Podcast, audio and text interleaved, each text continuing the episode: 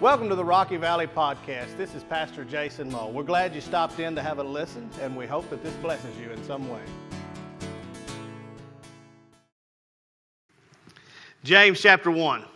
James chapter 1, we'll be beginning in verse 18 of James chapter 1. And the title of this evening's message is The Righteousness of Obedience. The Righteousness of Obedience.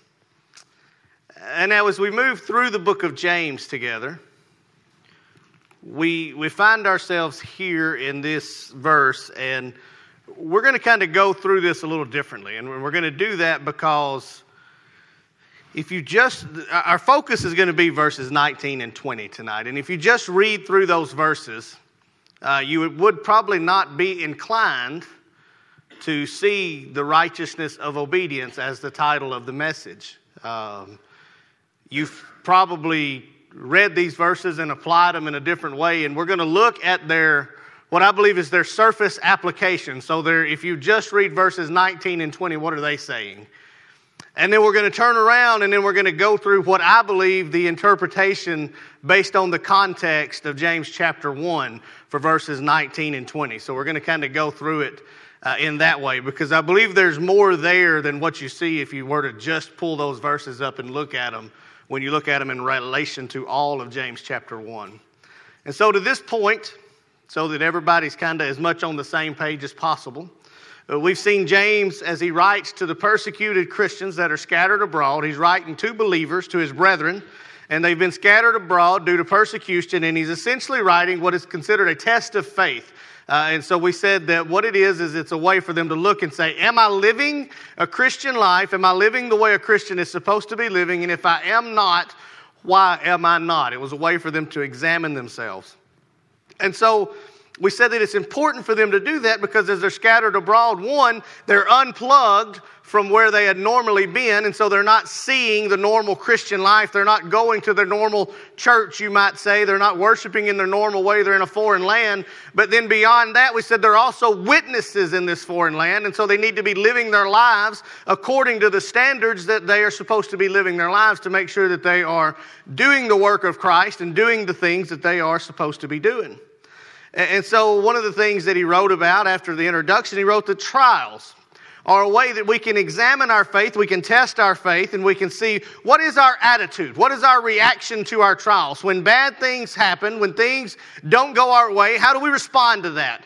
Uh, do we respond by looking at it as a testing of our faith? Do we look at it and give thanks to God for seeing us through it? Do we turn to God for our strength in those trials? Uh, or do we have a poor attitude in the trials? Do we turn to sin as a result of those trials? Do we allow them to tempt us to do things that we know that we should not be doing because we're going through times that we do not like? We dealt with financial trials and how do we view our possessions as James began to, to deal with that as he knew that it was a thing we held near to our heart. We talked about how we love God, how we worship God as we go through our trials. And tonight, we come to a place where I believe we're going to look on the topic of being obedient to the Word of God and being obedient to God by being obedient to the Word. So please stand this evening as we read from the book of James, chapter 1, beginning in verse 18. Of his own will, he brought us forth by the word of truth, that we might be a kind of first fruits of his creatures. So then, my beloved brethren, let every man be swift to hear, slow to speak, slow to wrath. For the wrath of man does not produce the righteousness of God. Let us pray. Father God, we come to you. We ask that you would do as only you can, Lord. And that is bless the reading, the hearing, and the preaching of your word, Lord. God, you have your way and your will in our lives, and we will give you the praise and the honor and the glory for all that happens. It is in your precious name that we pray, God, and all of God's people said and you may be seated. So let's look first at verses 19, 19 and 20. Let's get some practical advice from James that I do believe is quite applicable in our lives for sure, in verses 19 and 20. He says, My beloved brethren, he's talking to his brothers, and he says, Every man should be swift to hear, slow to speak, and slow to anger. Now, one could say that for sure these would be good traits to possess, particularly in light of the trials that James has been talking about. He's been writing about how we go through trials and what our attitudes are, and he comes to this section and he says, Listen, we need to be quick to hear, but slow to speak. And we need to be slow to become angry, and we need to be slow to have wrath. And we can see that and just think about that because I don't know about you guys, but I tend to be more quick to anger when I'm in a trial. When things are not going well, I tend to be more apt to snap back and, and not want to hear and not want to, to listen and not want to reason. I tend to be quick to get to that anger. I tend to be quick to speak whatever I'm thinking when things are not going as well. When things have, have been going very well and, and, and all that, I'm, I'm usually pretty good at being able to, to process my thoughts before I speak. But when I'm on edge, when, when I'm right on the edge, I tend to be pretty quick to open my mouth and let whatever thought went through my mind come right out of it. I'm sure that you've seen it. I'm sure you've been a part of it. You know, you're not happy with a situation. You're steamed a little bit, a little bit heated. And suddenly, just the smallest thing pushes you right over that edge. And you allowed your trial to affect your reaction and instead of being slow to anger, you were actually quite quick to anger, quick to wrath. Now, let me ask you this. When it comes to tough times, when things are not going well, and you're steamed, I'm talking about you're not a little bit mad. I mean, you're, you're mad. What's the last thing that you really want to do? Hear logic and sound reason isn't it? When I'm really mad, and my wife has a tendency of, of doing this to me. When I'm really mad, like ready to pop, she has a tendency of coming in and saying something extremely logical that makes perfect sense at just the wrong time. Anybody else have anybody in their lives that do that, or am I the only one? I mean, she'll come along and she'll be like, well, You know he's only seven. I know he's only seven, but uh, shoot, he's only seven. He don't know no better, does he? He's only seven, really? No, I don't do that. I tend to say, hush, woman. No, I'm just kidding. If you know my wife, no, I don't use the hush woman card very often. But the last thing that I want to hear is sound reason. Why? Because I want to be quick to react. My flesh says uh, something's happening to me and I need to lash out at somebody. I want to feel better. I want to react the way I want to react. And James, as we read these verses, saying, be, be quick to hear. Be quick to hear when you're in that moment of wrath, when you're in that moment of anger, when you're in that season, you need to be quick to open up your ears and hear what the sound knowledge and sound counsel is from the people around you because it may stop you from doing things that you regret. Because when you are quick to anger, when we get to that point that we're quick to anger, that's when we say and do things that we shouldn't do. Verse 20 says what? That the wrath of man does not produce the righteousness of God. So when we react in anger, we cannot produce the actions of the righteous man. We don't have the ability to be in a, a, steamed state of anger and produce righteousness. And by righteousness, I'm in no way saying we can produce righteousness of ourselves. I'm saying we can't act as the man who has righteousness as a part of what God has imparted upon us. In fact, it's exactly the opposite. The product of what we do when we're swift to anger and swift to wrath is exactly the opposite. It is the, the workings of the earthly man and not the workings of the spiritual man as we've been set apart by God. And so if you read those two verses, I said we were going to do this two different ways. I wanted to be quick the first way. When you just read those two verses, we can get some pretty practical application. I'm sure that most of us have even been through a time in our lives where we've looked at be swift to hear, slow to speak, and slow to anger.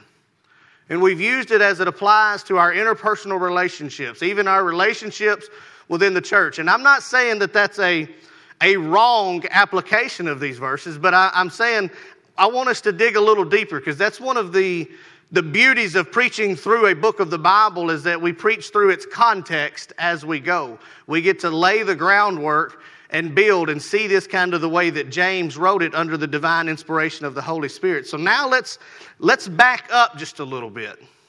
And let's look and see if maybe there's a little more going on here in this letter. And to do that, let's back up to verse 18 for just a second. It says, Of his own will, he brought us forth by the word of truth. Let's stop right there a minute.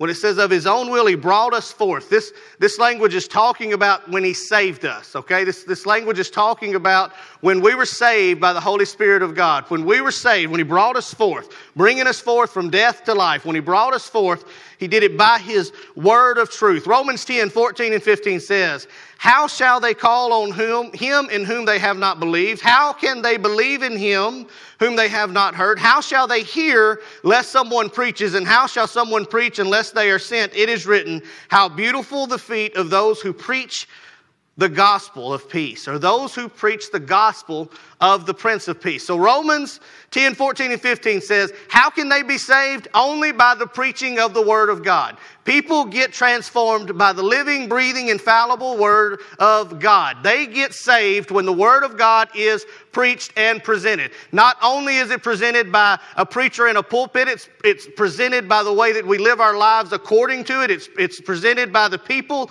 who know the Word of God, who have been saved, who have been set apart, and how they live their example of that. But every time somebody gets saved, it is uh, because the Word of God has been presented to them. Because the gospel has been explained and presented in some way, that is when people get saved. So when it says, he brought us forth. So we were saved by the word of truth. We were saved as a result of the word of God, by the words of our holy God.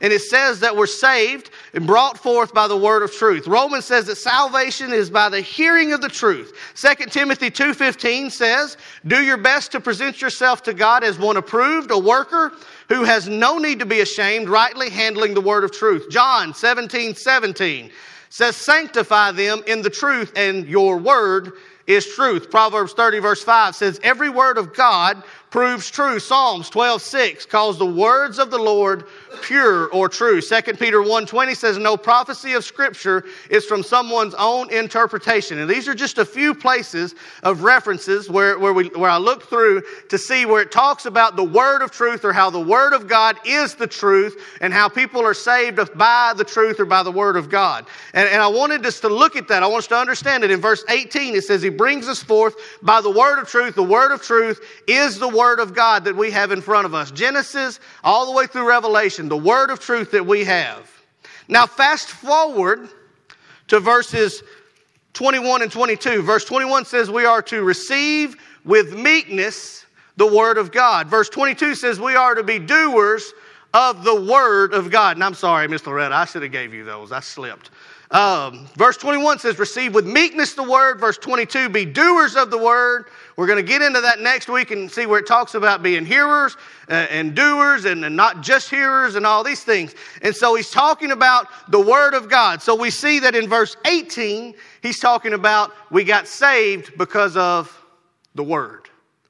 In verse 21 and 22, he's saying we are to be doers of the word.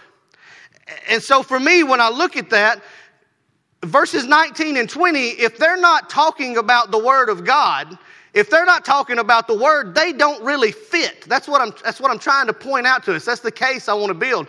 If suddenly we go from talking about the Word of truth, and then we just take two verses and talk about anger and speaking and all of these things, and then go back into talking about the Word of truth, it doesn't really make as much sense as if if we looked at it and said, perhaps as James writes these verses, he's still talking about how we handle the Word of God. How do we respond to the Word of God in our lives? And so when we look at these and we start to see that, now all of a sudden, verse 19, when we look at it, it says, So then, my beloved brethren, my fellow believers, let every man be swift to hear the word of truth slow to speak the word of truth, slow to wrath, slow to anger with the word of truth. Why? Because the anger of man does not produce the righteousness of God. But what does produce the righteousness of God? The word of truth. Now, all of a sudden, those verses take on a, a totally different meaning. So, we're going to spend just a few minutes looking at what does it mean to be swift to hear the word of God? What, what does that even mean? And that's perhaps the easiest one to, to explain, but the hardest one to do. You ever noticed how sometimes things that just make the most sense and should be so easy are so hard? I was sharing with Miss, Miss Dot earlier, we were talking about these tables and stuff in the classroom. I'm trying to get these the right tables in the right classrooms where the kids have the table that's the right height and the right shape and the right color and, and all of this stuff. And you know, we went through this entire project renew on this wing. We didn't really hit a hiccup or a major snag until time to buy tables. And if you had told me when we started this project, I'd have said that tables was going to be the easiest thing in the world. We just buy some tables. And then the tables would just come in, and when they came in, I'd put them together, and we'd all sing kumbaya and be happy. But it just doesn't work that way. I mean, one table showed up via FedEx. Some, some of them are sitting at the post office, and they won't even bring them.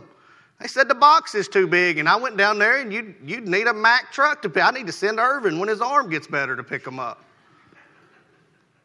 And they're not the right tables to begin with. They're not even the right time. I mean, I'm telling you, it's, it's like the thing that was supposed to be so easy, just get tables, has turned out to be so hard. And that's the way it is sometimes. So when we look at this, we'll be swift to hear the Word of God. That should be easy. Just hear the Word of God. But for some reason, we struggle with that. We struggle to tune in to the Word of God too often. But it should be easy. As believers, we should be zealous to hear a word from God. We should be here with our ears open and hearts open every time the Word of God is preached. Every time a Sunday school class is taught, we should be excited and zealous to come and hear the Word of God and let it filter into our lives. Why? Because as children of God, we ought to want to be more like God. How can we be more like God? By listening to the Word of God. It should be so simple. Yet, what do we do? What are we inclined to do? We're inclined to sit and, and hear it, but not listen to it. We're inclined to sit in class and hear the words spoken, but not let them permeate into our lives and change anything. We show up and we look like we're listening sometimes, but we have no intention of really being swift to hear the Word of God. And can I just tell you something? According to Isaiah 55 11, the Word of God will accomplish its purpose. So if it isn't changing you, then you're not really hearing it. Let me say that again. If the Word of God does not change you, you didn't really hear it. How do I know that? Because you are not perfect yet. I know all of you. I think. And all of you know me. And I can say without a shadow of a doubt that there's not a person in this room has arrived in holiness yet. Me and Charles are real close.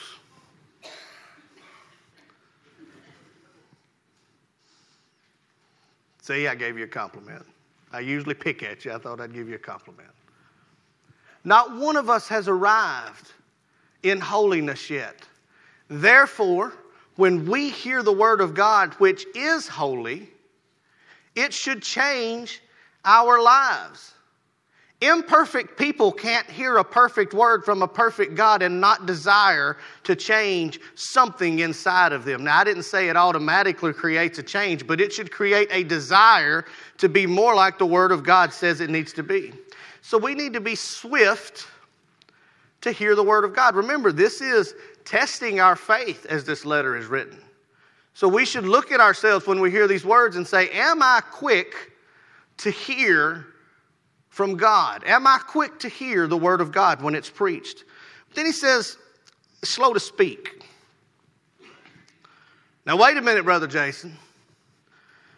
Now, you stand up in the pulpit all the time and you tell me we ought to be excited to tell people about the Word of God. And now you're saying that James is saying we should be slow to speak about the Word of God. So, which one is it? Well, we should be excited to tell people about Jesus. We should be excited to tell people about the Word of God. But we should never be excited to do anything with the Word of God that we have not prepared our hearts to do. Let me say that again.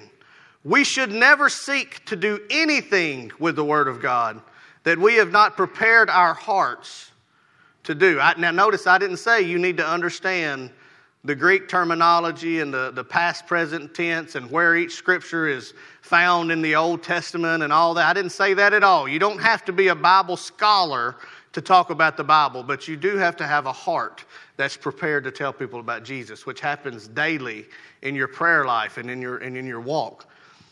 But I believe that as James writes, slow to speak. Keep in mind where the Christians were as they were scattered abroad. They had kind of pulled out from the church at Jerusalem and were now everywhere.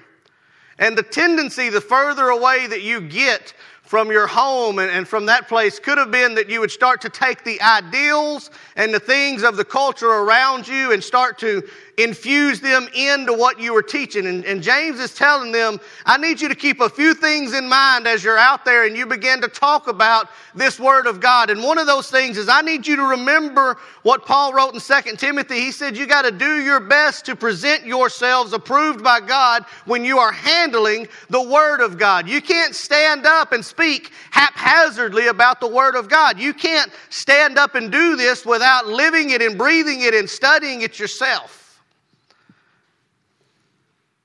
James in chapter 3, verse 1 would write to teachers and those who preach the Word of God that they will be under a heavier judgment. So, why should we be slow to speak when it comes to the Word of God? Because there is a weight and a burden to those who teach the Word of God. There is a weight and a burden to those who teach the Word of God. So we should never handle it haphazardly. We should never, never handle it without our study and our reproof and our sound doctrine. The Word of God tells us that there is life and death in the power of the tongue. The Word of God tells us that by the word of truth, people are saved. People's lives hang in the balance when you present the gospel of Jesus Christ. You should never take that lightly and do it haphazardly. I hear stories that, quite frankly, scare me to death sometimes about preachers who stroll into pulpits each and every Sunday with no real preparation or no time devoted to study. And I've heard preachers, unfortunately, geographically close by, who tell me that, uh, well, I've had preachers tell me before that carrying notes into the pulpit shows a lack of study and that he just sometimes doesn't know what he's going to preach until he walks into the pulpit as if it was a badge of pride. And I thought, well, how? I'm not saying that there's never an opportunity. The Word of God says, be prepared to preach in and out of season. You should be able to, to preach the Word of God if you're called to preach, but I do not believe that you should ever do it with haphazard notion. I'm not saying you shouldn't hear from God. I've come into the pulpit before and preached something different than I thought I was coming in here to preach, but it wasn't because I wasn't prepared. It's because I had prepared so much that God used something else during the sermon, and I cannot imagine coming into the pulpit unprepared to preach the Word of God to the people of God when the brevity of what we're doing is there. Friends, Sunday school teachers, you fall into a similar category. It doesn't matter if you're teaching uh, the kindergarten class or the preschool class or if you're teaching the senior adults class, there is a weight of judgment upon you for how you handle the Word of God when you teach to the people of God. And this is why that I made a promise to you. I don't know if many of you remember it, but My first Sunday as your pastor, I made a promise to you, and it is one that I can assure you I will cling to because of the warning from James chapter 3, verse 1. And it was this If I am not prepared to preach on a Sunday morning, either because God has not given me clarity or has not revealed to me what He would have me preach, I will not preach that morning. We will pray. That is my promise to you. I take the Word of God that seriously when it says that. I am not going to preach unless I know that God has revealed to me what He would have me to preach. And so I want to give four warnings to teachers in light of this thought. Might I also add that we should all be teachers in some capacity. Even if you don't teach the Sunday school class, you should have someone in your life you should be about sharing the gospel to, but specifically the teachers. Four people who should not continue to teach. One, those who do not respect the inspiration and the authority of the Word of God. If you don't believe the entire counsel of the Word of God, Genesis through Revelation, if you doubt its authority or you have question about whether it is divinely inspired, you flat should not teach.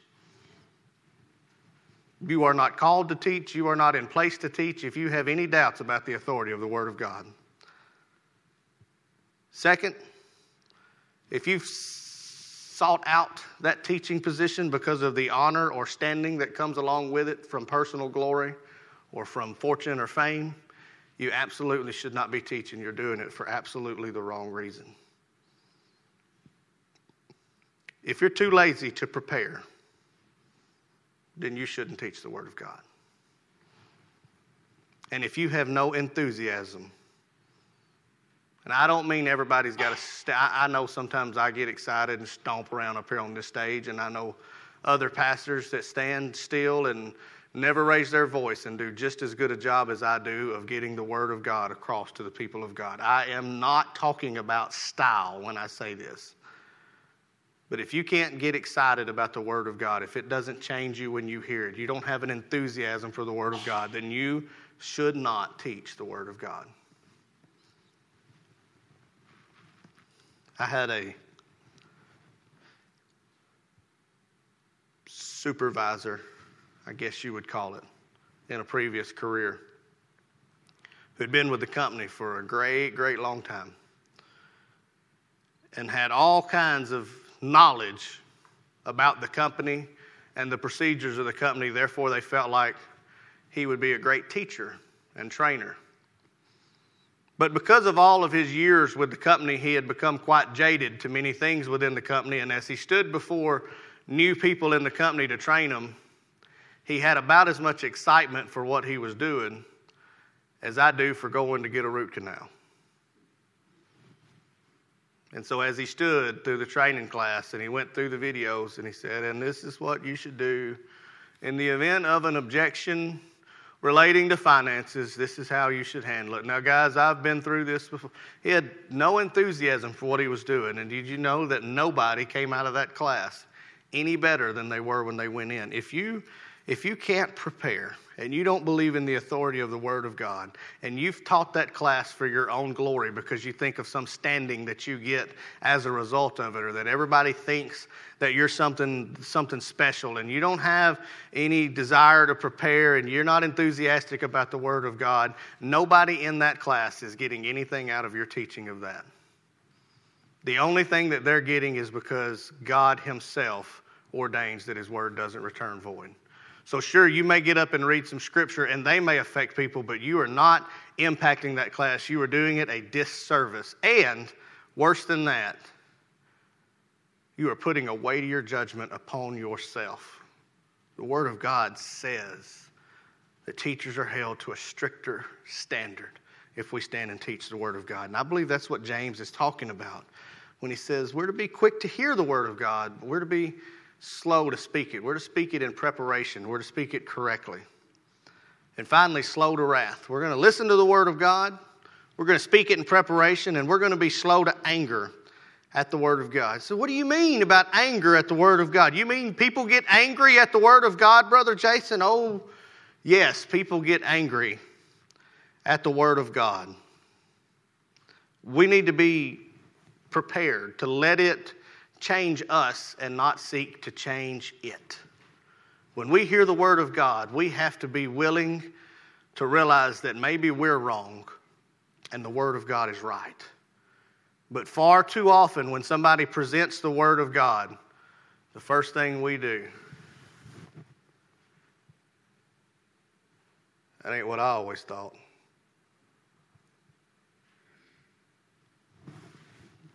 Well, maybe you should be willing to look to the Word of God and see if maybe you always thought the wrong thing.